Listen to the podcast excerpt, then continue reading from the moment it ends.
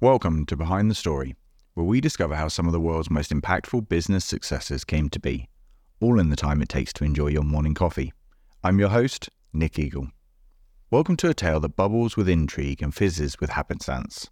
Today, we're sipping on a story about a drink, not just any drink, but one that's found in fridges and dinner tables across the globe. Yet its creation was as unplanned as they come. In the 19th century, a pharmacist was a man of science and concoctions, who tinkered in a laboratory from time to time. But our pharmacist, he's an inventor at heart, always mixing, always experimenting. It's just another day at the lab, and our chemical engineer is working on a new recipe, a kind of medicine, you might say.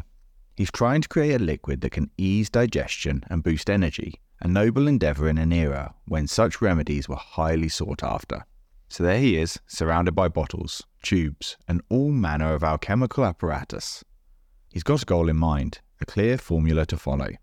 But as often happens in the world of invention, things didn't quite go to plan. He's mixing a sweet, caramel-coloured syrup, intending to blend it with carbonated water. That's when fate, in the form of distraction or perhaps a dash of clumsiness, steps in. The syrup and the carbonated water mix in a way they never had before. But here's where our story takes a twist. Instead of discarding this unplanned concoction, our pharmacist decides to sell it. Why not? Maybe this serendipitous soda could be more than just a medicinal tonic. He starts serving it at the local pharmacy's soda fountain. Those were places where people would gather, not just for medicine, but for a social sip of something sweet. And sip they did.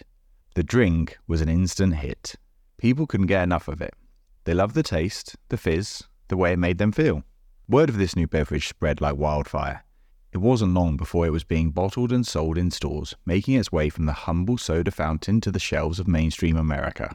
Our pharmacist, he watched as his unintended invention grew into a cultural phenomenon. He had set out to create a medicinal remedy, but ended up brewing a beverage that would become a staple of modern life.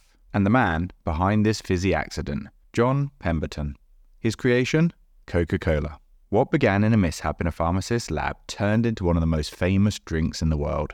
So next time you pop open a Coke, remember John Pemberton and his accidental beverage. It's a reminder that sometimes the best inventions aren't born from meticulous planning, but from happy accidents. Thanks for joining me on this effervescent journey through history and happenstance. Stay curious, and who knows, your next little blunder might just be the recipe for something extraordinary. You've been listening to the Behind the Story podcast. I'm your host, Nick Eagle.